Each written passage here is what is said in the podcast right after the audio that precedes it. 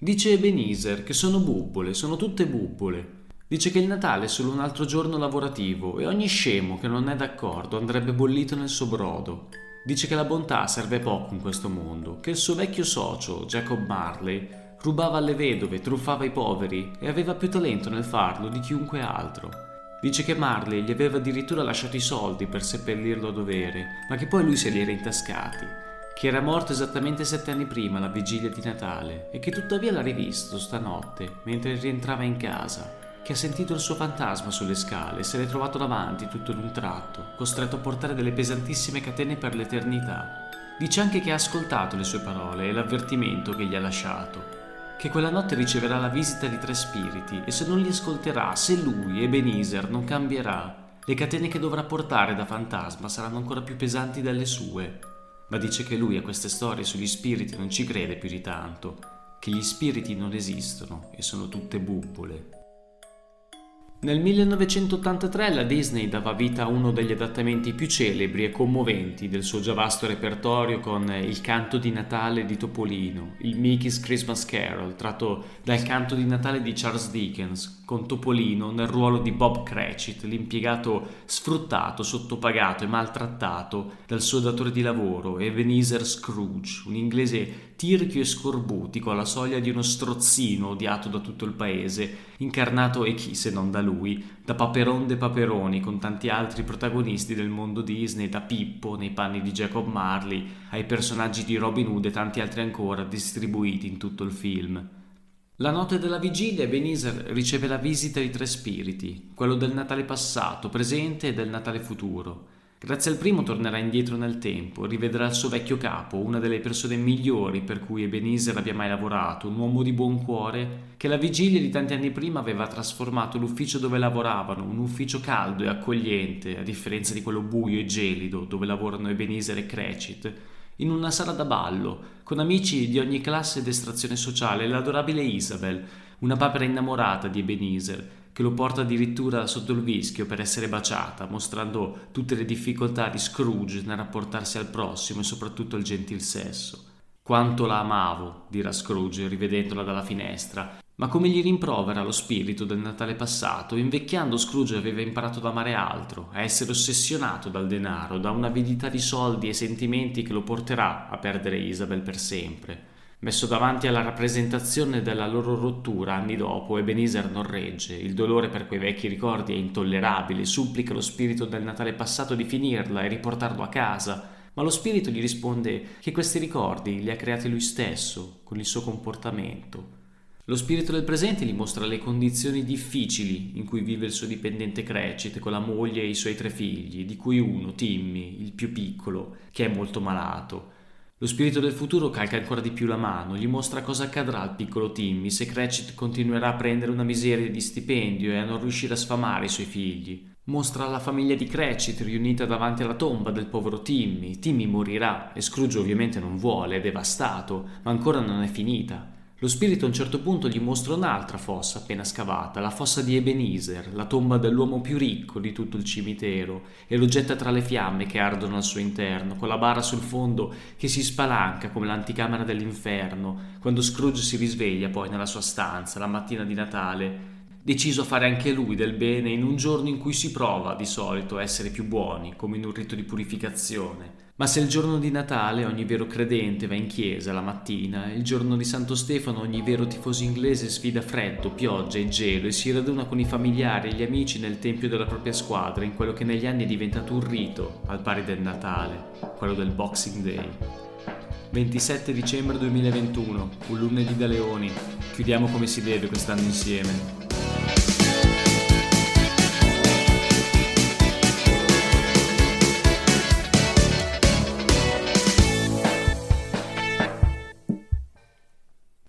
La nascita del Boxing Day non è in realtà legata al calcio, col calcio non ha proprio nulla a che vedere. Risale a una pratica molto in voga nell'Inghilterra del XIX secolo, quando le famiglie benestanti, i ricchi, per rifarci all'universo di Charles Dickens, erano soliti regalare alla servitù ai loro dipendenti un giorno di riposo, Santo Stefano, insieme a una scatola con i resti del pranzo di Natale o i cibi che non erano stati consumati, una lattina di fagioli, delle conserve e altre cose lasciate a metà, in una pratica oggigiorno piuttosto discutibile, certo, ma all'epoca molto apprezzata. Nel corso del tempo la tradizione è poi cambiata, oltre ai resti si facevano anche oggetti, regali veri e propri, un biglietto per andare a teatro per andare allo stadio a vedere una partita di rugby o di calcio. Il 26 dicembre quegli anni sarebbe diventato un giorno da dedicare agli amici, alla famiglia. È stato il giorno prescelto per disputare il primo derby della storia del calcio inglese tra Holland Football Club e Sheffield Football Club. A vincere era stato lo Sheffield per 2-0, sebbene i report ufficiali dell'epoca registrarono la marcatura di un solo giocatore dei due andati in rete quel pomeriggio.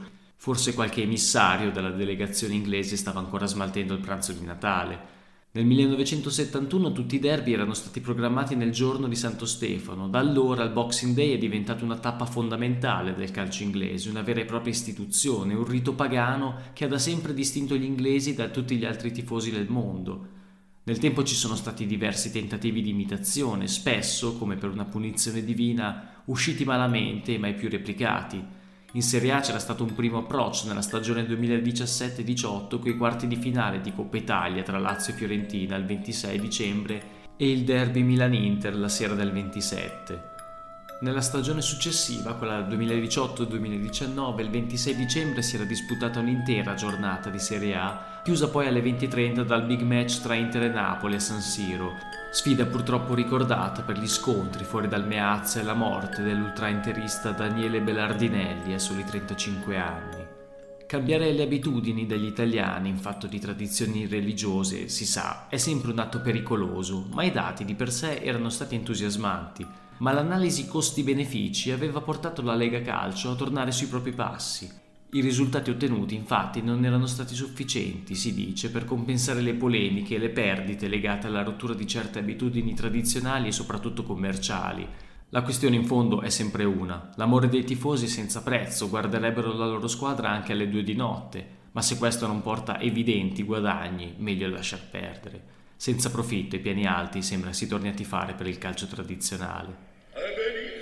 E ricordi quando ero vivo derubavo le vedove e truffavo i poveri? Sì, è tutto nello stesso giorno. Oh, avevi classe, Jacob. La base del successo del Boxing Day in Inghilterra sta nelle sue radici solide, nell'adesione di un popolo che considera quella data come uno spartiacque della stagione, il momento in cui si tirano le prime somme e ci si chiede se la capolista riuscirà a tenere la posizione per tutto il girone di ritorno.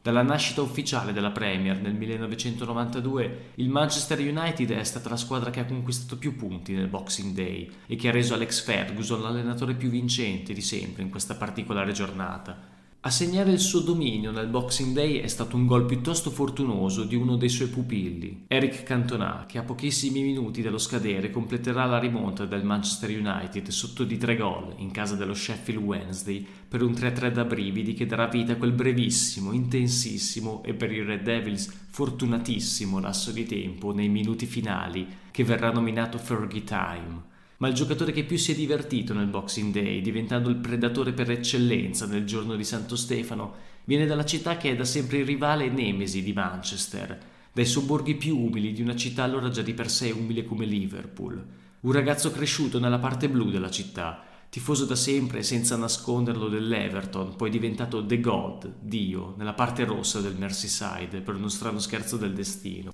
Il suo nome era Robbie, il cognome Fowler, uno degli attaccanti che negli anni 90 incarnava alla perfezione il tifo e il calcio inglese col suo temperamento vulcanico e l'impertinenza di chi nella vita era abituato a guadagnarsi tutto con sudore, rabbia e con dedizione. In 10 Boxing Day Fowler è andato a segno ben nove volte. Il 26 dicembre la sua stella si allineava agli astri del dio del calcio, diventando una sentenza inappellabile. La punizione di The God cadeva sulla testa dei peccatori che speravano invano di fermarlo. Tecnicamente parlando, Fowler è stata una via di mezzo tra due grandi numeri 9 italiani. Era un rapace d'area di rigore alla Pippo Inzaghi, che associava a uno straordinario fiuto del gol la giusta cattiveria di chi viene dai quartieri bassi e la tecnica base, intuitiva e concreta di Vincenzo Montella. Fowler per il Liverpool è stata una figura carismatica di fondamentale importanza, l'uomo simbolo di tutta una città e di un modo di essere, insieme al suo compagno di bevute Steve McManaman, in un'epoca in cui i calciatori, pur con appellativi divini, rimanevano degli uomini a tutti gli effetti, delle istituzioni terrene popolari che vivevano la vita a tutta birra, tra pub, macchine da corsa, sbronze e belle donne, senza l'ossessione della professionalità o il timore della stampa, l'uomo capace di uscire con una spice e al contempo di prendere posizione contro Margaret Thatcher.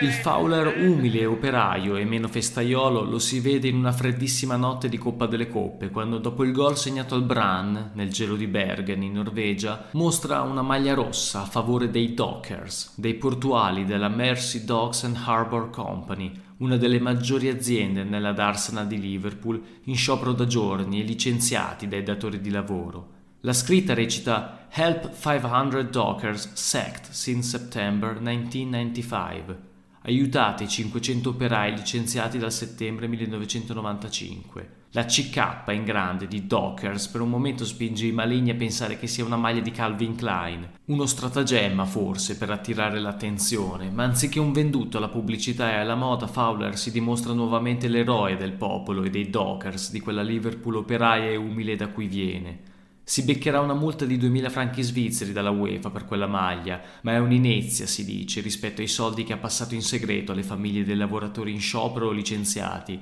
anche perché gli altri operai e il sindacato in quel periodo hanno le mani legate. La legge voluta dall'Iron Lady Margaret Thatcher, grazie anche al silenzio con cui Tony Blair, a capo del partito laburista, rimarrà a guardare, vietano ai lavoratori di sodalizzare con gli scioperanti, ma dove non arrivano gli uomini nel suo piccolo è arrivata la mano di Dio.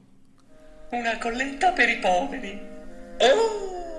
E beh, vi rendete conto che se date i soldi ai poveri non saranno più poveri?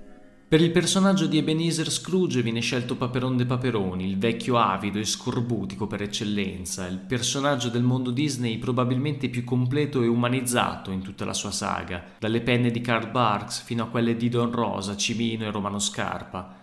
Nel canto di Natale Paperone viene accusato dallo spirito del Natale presente di aver sempre negato generosità al prossimo e lui risponde con me nessuno ha mai dimostrato generosità e chiunque abbia mai letto la saga di Paperone sa che è vero. A differenza di Rockerduck, suo acerimo nemico, anche lui milionario, che è nato ricco però e ricorre a tutta una serie di ingiustizie e sotterfugi per mantenere o ampliare la sua ricchezza, Paperone si è fatto da solo ha guadagnato col sudore e la fatica una moneta alla volta, ha resistito ai vizi e alle tentazioni. Mentre gli altri si godevano la vita, lui lavorava sodo e viveva in disparte, risparmiando ogni centesimo. Ha imparato a essere il più duro dei duri e il più furbo dei furbi dalle disavventure che gli sono capitate, ce ne sono state tante. È l'unico personaggio che cambia e impara dai suoi errori, che cresce, a differenza di altri che rimangono sempre gli stessi, un po' come delle macchiette. Topolino è il vincente, quello simpatico che trova sempre una soluzione brillante e che piace a tutti, mentre Paperone è uno scorbutico, uno che ha lottato sempre contro tutto e tutti e che dopo una vita di sacrifici si ritrova mezzo azzoppato, ingobbito e solo nel suo palazzo. Viene sempre visto come uno scontroso, quando in realtà è soltanto triste. Ha sofferto e soffre più di qualunque altro personaggio, soffre il fatto d'essere considerato un orco, soffre per tutti gli amori infranti del suo passato. Anche dopo aver avuto successo si guarda indietro e capisce di aver perso e lasciato per strada così tanti brandelli di cuore che a malapena crede d'averne ancora uno. Per via della sua vita privata, spesso oltre le righe, le nottate nei club di Liverpool, i tifosi dell'Everton avevano accusato Fowler d'essere un cocainomane accusa infondata a cui lo stesso Fowler aveva risposto per le rime.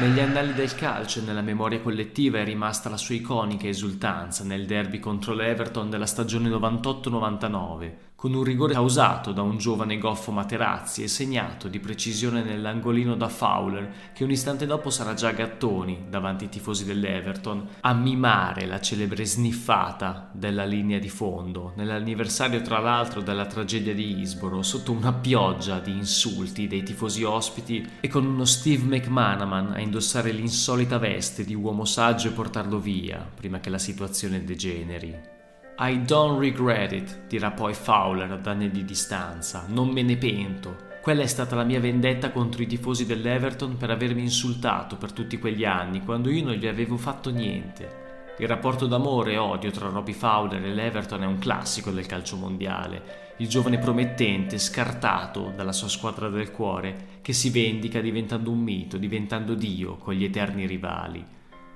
Nella vicenda interverrà anche il padre di Fowler che dirà mio figlio è rimasto sempre un tifoso dell'Everton, non l'ha mai nascosto. È nato e cresciuto a Toxteth. Qui siamo sempre stati tutti Toffees, non c'è quartiere più blu del nostro. Non ha mai tradito l'Everton, mio figlio. Semmai è stato l'Everton a tradire lui. Una di quelle situazioni in cui l'unica cosa su cui sono tutti d'accordo è il fatto di non essere d'accordo.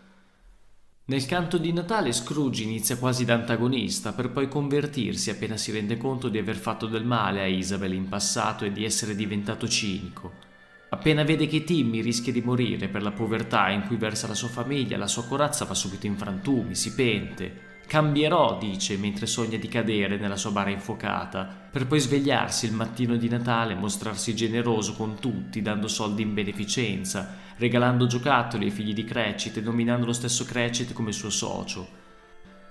Il miracolo di Natale del Boxing Day è quello di racchiudere in 90 minuti tutti gli opposti e le contraddizioni e di trovare una sintesi e una tregua al fischio finale, quando i tifosi tornano tutti nel tepore delle loro case o in quello più probabilmente dei pub quando dopo un match intenso e senza esclusioni di colpi si depongono le armi e ci si stringe la mano come hanno fatto Chelsea e Aston Villa il 26 dicembre del 2007 in un pirotecnico 4 a 4 dove si è visto di tutto, tutto quello che il calcio può regalare in una partita con dramma, sogno e illusione, con uno Shevchenko ormai in fase calante che risorge fuori tempo nel giorno di Santo Stefano ribaltando il 2-0 dell'Aston Villa con una doppietta e un assist per Alex il gol di un suo vecchio e inaspettato compagno di squadra come il danese Martin Laursen, la follia di Carvaglio che azzoppa Agbon ora a metà campo lasciando i suoi in 10, espulsione questa che si sommerà a quella di Ashley Cole nel finale di partita quando para un colpo di testa sulla linea di porta e causa il rigore del 4-4 firmato da Barry. Ma il Boxing Day è stato anche la guerra, la rivalità a distanza tra il Liverpool e lo United di Sir Alex Ferguson, tra il campione pettinato e splendido come David Beckham, il Mickey Mouse del calcio, ammirato dalle donne e vincente tra gli uomini, e Robbie Fowler, il bevitore pesante, provinciale, tutt'altro che bello e affascinante, quei lineamenti dell'operaio, gli occhi a spillo, il cerotto per respirare sul naso e le orecchie minuscole, tonde, un po' a sventola. Tra lui, che usciva con la Spice Emma Banton, e Beckham, che invece sposato la Posh Spice Victoria, perché il Boxing Day è tutto il contrario di tutto, è il calcio inglese all'ennesima potenza, tra una pinta di birra e un tackle duro, ma sempre con una stretta di mano finale, perché almeno quel giorno la lotta quotidiana degli uomini finisce sul campo. Nel tempo è diventato celebre il racconto della cosiddetta tregua di Natale nella Prima Guerra Mondiale, quando i soldati inglesi e tedeschi hanno abbandonato le loro postazioni in trincea la notte della vigilia del 1914, improvvisando una partita sulla neve ghiacciata che divideva le due fosse. Ogni tradizione e fede ha una sua genealogia, una sua storia provata dal martirio e dalle sofferenze, che come fondamenta sostengono, invisibili, tutta l'impalcatura che sorgerà poi splendente dai primi scavi. Timmy, il figlio malato di Cratchit, diventa il Gesù Cristo del canto di Natale, il capro espiatorio, l'agnello sacrificale che porta con sé una rottura dell'equilibrio precedente per aprire una nuova fase, per quanto solo ipotizzata, la sua morte è il sangue versato, il sangue che da sempre decreta la tragicità di una tradizione, l'atto violento che porta alla nascita di quella tradizione e contribuisce a renderla ancora più forte e significativa. E come ogni tradizione anche il Boxing Day ha dovuto pagare al destino il suo tributo di sangue, come quello scontato anche dal calcio italiano al suo primo e vero Boxing Day. Il 25 dicembre del 1909, ancor prima della Grande Guerra, in Scozia si gioca Partick Thistle contro i Bernian su un campo a dir si poco impraticabile, coperto interamente da uno spesso strato di ghiaccio, tanto che gli stessi giocatori non vorrebbero giocare, ma il Firrell Stadium di Glasgow quel giorno è gremito. La gente ha abbandonato le proprie tavole imbandite, le proprie case nel giorno di Natale per assistere alla partita e spinti dal calore del pubblico i giocatori decidono di continuare. Il giorno prima della partita, sul treno da Edimburgo, il capitano degli Hips si sente poco bene e alza bandiera bianca. Durante il riscaldamento si fa male pure il vice capitano e la fascia passa di diritto a James Maine, ma la sorte dei capitani quel giorno deve essere stregata, perché nel primo tempo Maine sbatte contro Frank Branscombe che gli rifila, dicono i presenti, un calcio terrificante all'addome. Il medico dell'Ibernian vede l'impronta del piede di Branscombe sul ventre del suo giocatore e fa segno al coach che Maine non può continuare. Tornato a casa la sera nella sua Edimburgo, James inizia ad accusare forti dolori addominali. A un certo punto si piega in due senza più riuscire ad alzarsi e da un duro come Maine è l'ultima cosa che ti aspetti.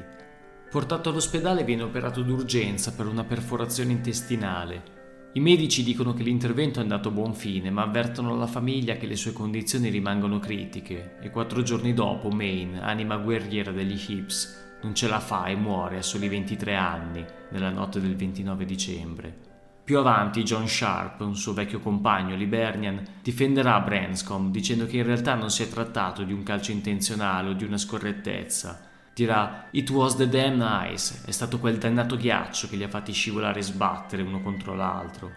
I tifosi dell'Hibernian hanno dedicato una piccola stela in onore di James Maine, a riprova di come il calcio sia un vero e proprio credo e come ogni credo possa guidare i suoi fedeli ed educarli, possa insegnare ai bambini e agli uomini che diventeranno che nella vita si può sbagliare e si può essere protagonisti delle peggiori tragedie, ma che non è mai troppo tardi per rimediare o chiedere scusa. Nel canto di Natale Ebenezer Scrooge rinasce grazie a tre spiriti che gli fanno visita alla vigilia. Paperone nella sua saga avrà bisogno a sua volta di tre spiritelli indemoniati e combinaguai come Qui Qua Qua e suo nipote Paperino per scrollarsi di dosso la rabbia che nutre verso il prossimo, per ritrovare il valore del perdono e la voglia di gettarsi ancora nella vita in mezzo agli altri, così come noi tifosi abbiamo bisogno di tre fischi finali per ricordarci che la partita è conclusa, ma che non lo sono i valori che abbiamo visto e messo in campo. Quando Paperone, nel cuore dell'impero di Don Rosa, entra in crisi con i suoi valori, rivede il se stesso bambino e poi adulto che gli dicono è per questo che hai deciso di fare i soldi onestamente, per mostrarti migliore. È solo con l'onesto e duro lavoro che ti sei aperto la tua strada. E il vecchio Paperone che per un attimo tentenna dice non è giusta tutta questa responsabilità su di me, da chi mi arriva? Ed un tratto gli appare suo padre che risponde da dieci secoli di De Paperoni, ecco da chi ti arriva. Ti abbiamo lasciato in eredità la ragione migliore per essere onesto, ed è il rispetto per te stesso. Ricordi cosa mi hai promesso la notte che ti ho lasciato? E Paperone ricorda che sarei sempre stato onesto con me stesso. Buone feste ragazzi, ci risentiamo nell'anno nuovo.